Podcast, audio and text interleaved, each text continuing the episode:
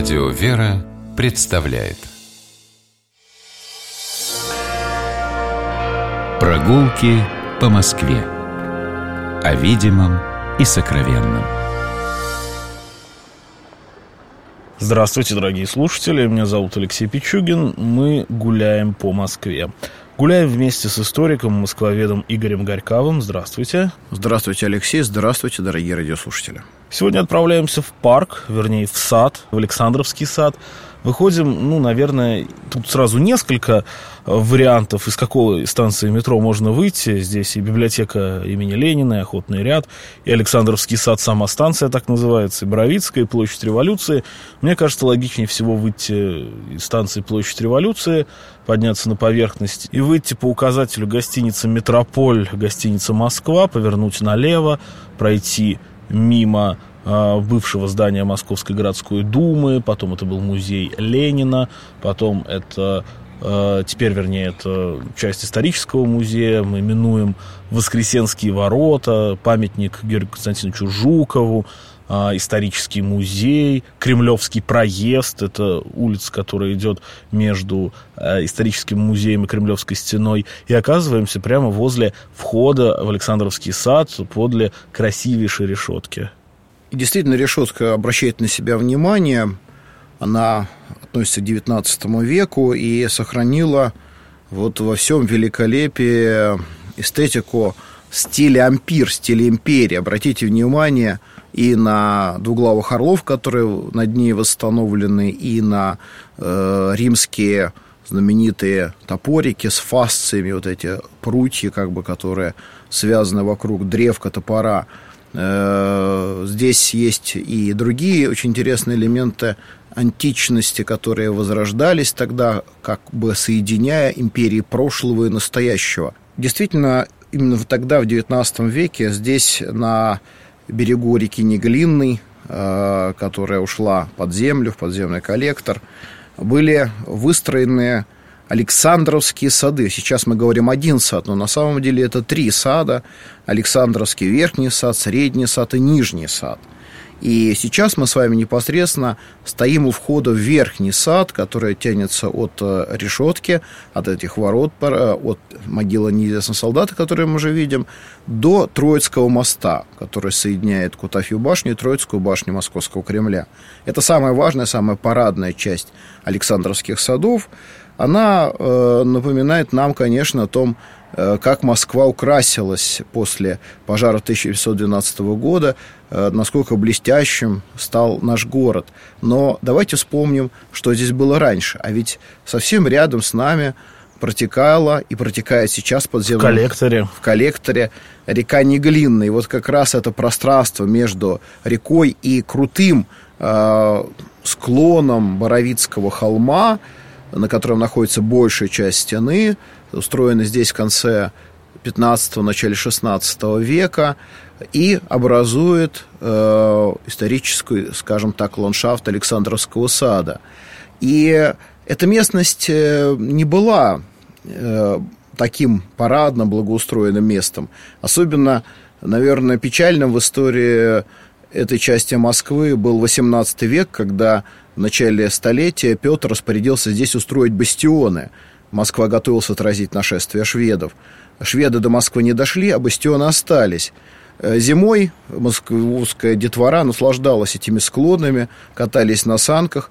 Но... До сих пор катаются. И, и кое-где до сих пор катаются, но не на склонах бастионов, а на склонах теперь ну, самого... просто горка такая, да. стены идет. Э, а вот э, бастионы, они, соответственно, превращались в такие замечательные масленичные аттракционы. Но снег таял, и из-под снега выступали груды мусора – в донесениях московских градоначальников XVIII века это была больная тема, потому что москвичи, особенно купцы местные охотно-рядские, они сбрасывали все, что им было не нужно, в эту внутреннюю часть бастионов, и потом это все пришлось расчищать. Окончательно проблему бастионов э, решили уже после 1712 года, когда здесь э, по проекту замечательного архитектора Осипа Ивановича Баве разбиваются сады и получили они название Александровских в 1856 году.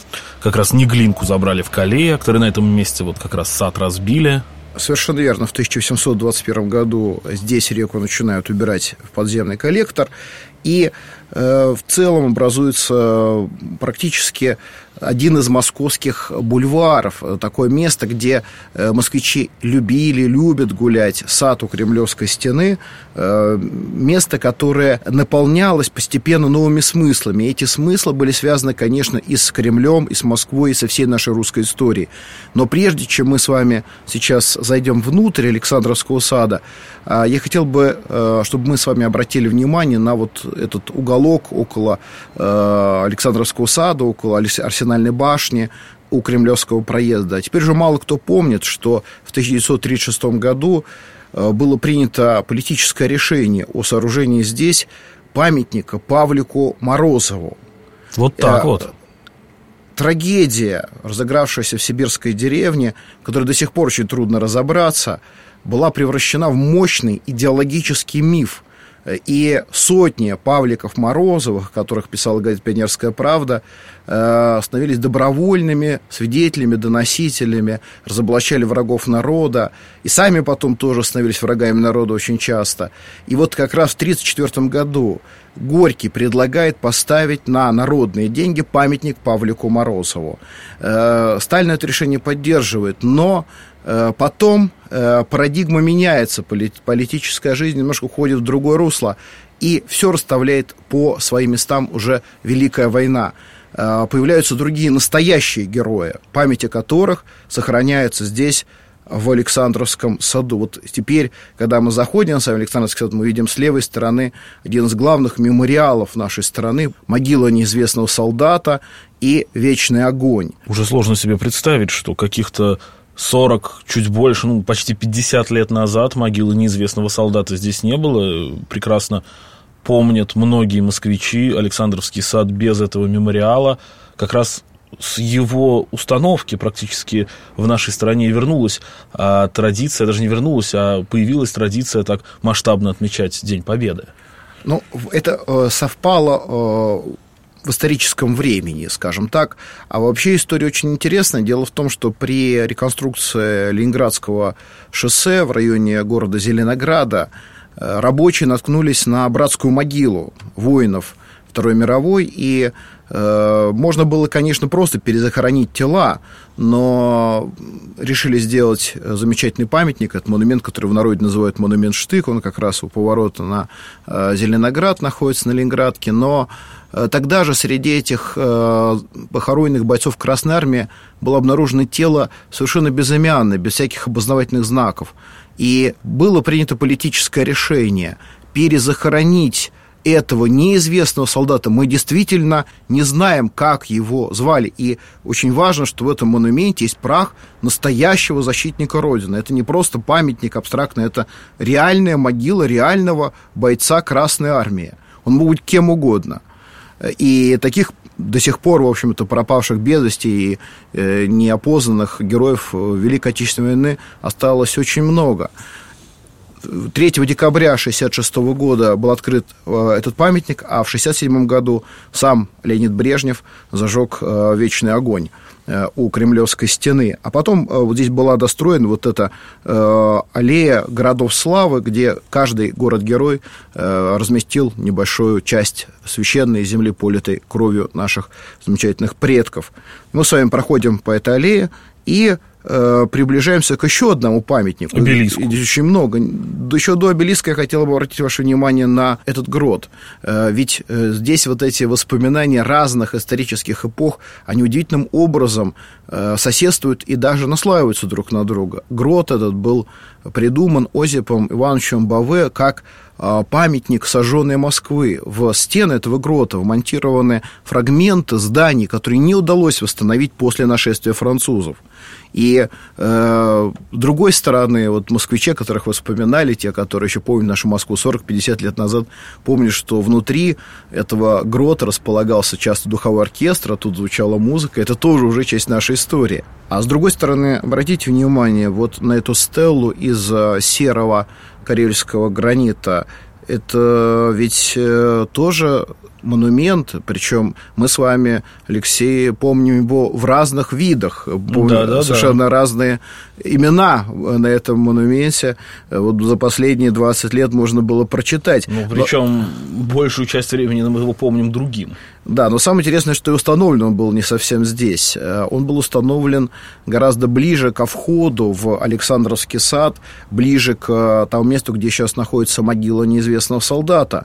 И памятник этот посвящен 300-летию царствования дома Романовых. Он был установлен по решению Московской городской думы на средства, которые собрали москвичи в 1914 году, когда вот эти торжества, связанные с 300-летием дома Романовых, они продолжались.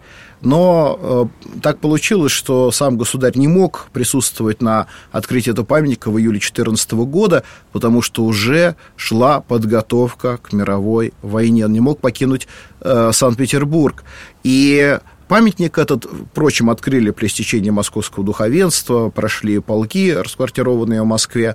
Но прошло немного лет, и после Октябрьского переворота, когда советское правительство переехало в Москву, Ленин издает указ о монументальной пропаганде и предписывает все памятники царям, правителям России уничтожить. Но с этим памятником поступили особенно, э, можно сказать, жестоко. Его не уничтожили, просто стесали имена представителей дома Романовых, а на э, стенах этого обелиска были высечены имена всех представителей дома Романовых, правивших России на протяжении 17, 18 и 19 веков. И историю переписали и историю переписали. Его этот памятник Ленин э, предписал посвятить... Э, Деятелям деле... социалистической и коммунистической мысли и их предтечам. О как! Ну и вот видите, совсем недалеко в шаговой доступности еще один памятник. Этот памятник установлен был совсем недавно, в 2013 году но он давно должен был появиться рядом с Кремлем, потому что еще в 1703 году, когда возникла идея сооружения памятника Минину и Пожарскому, третьим должен был появиться вместе с ними святейший патриарх Ермоген, умершленный поляками в 1612 году, исповедник веры, защитник православной церкви. И вот э, тогда это не осуществилось. В 1910 году была идея поставить памятник патриарху Ермогену, потому что именно он, собственно, и призвал ополчение Минина Пожарского идти освобождать Москву. Он должен был появиться на Красной площади, там, где позднее возник мавзолей.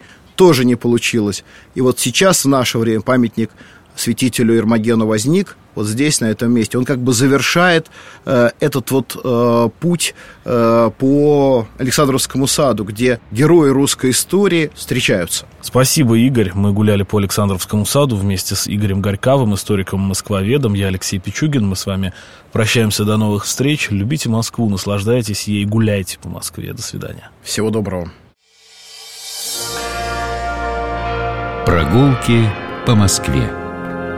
О видимом и сокровенном.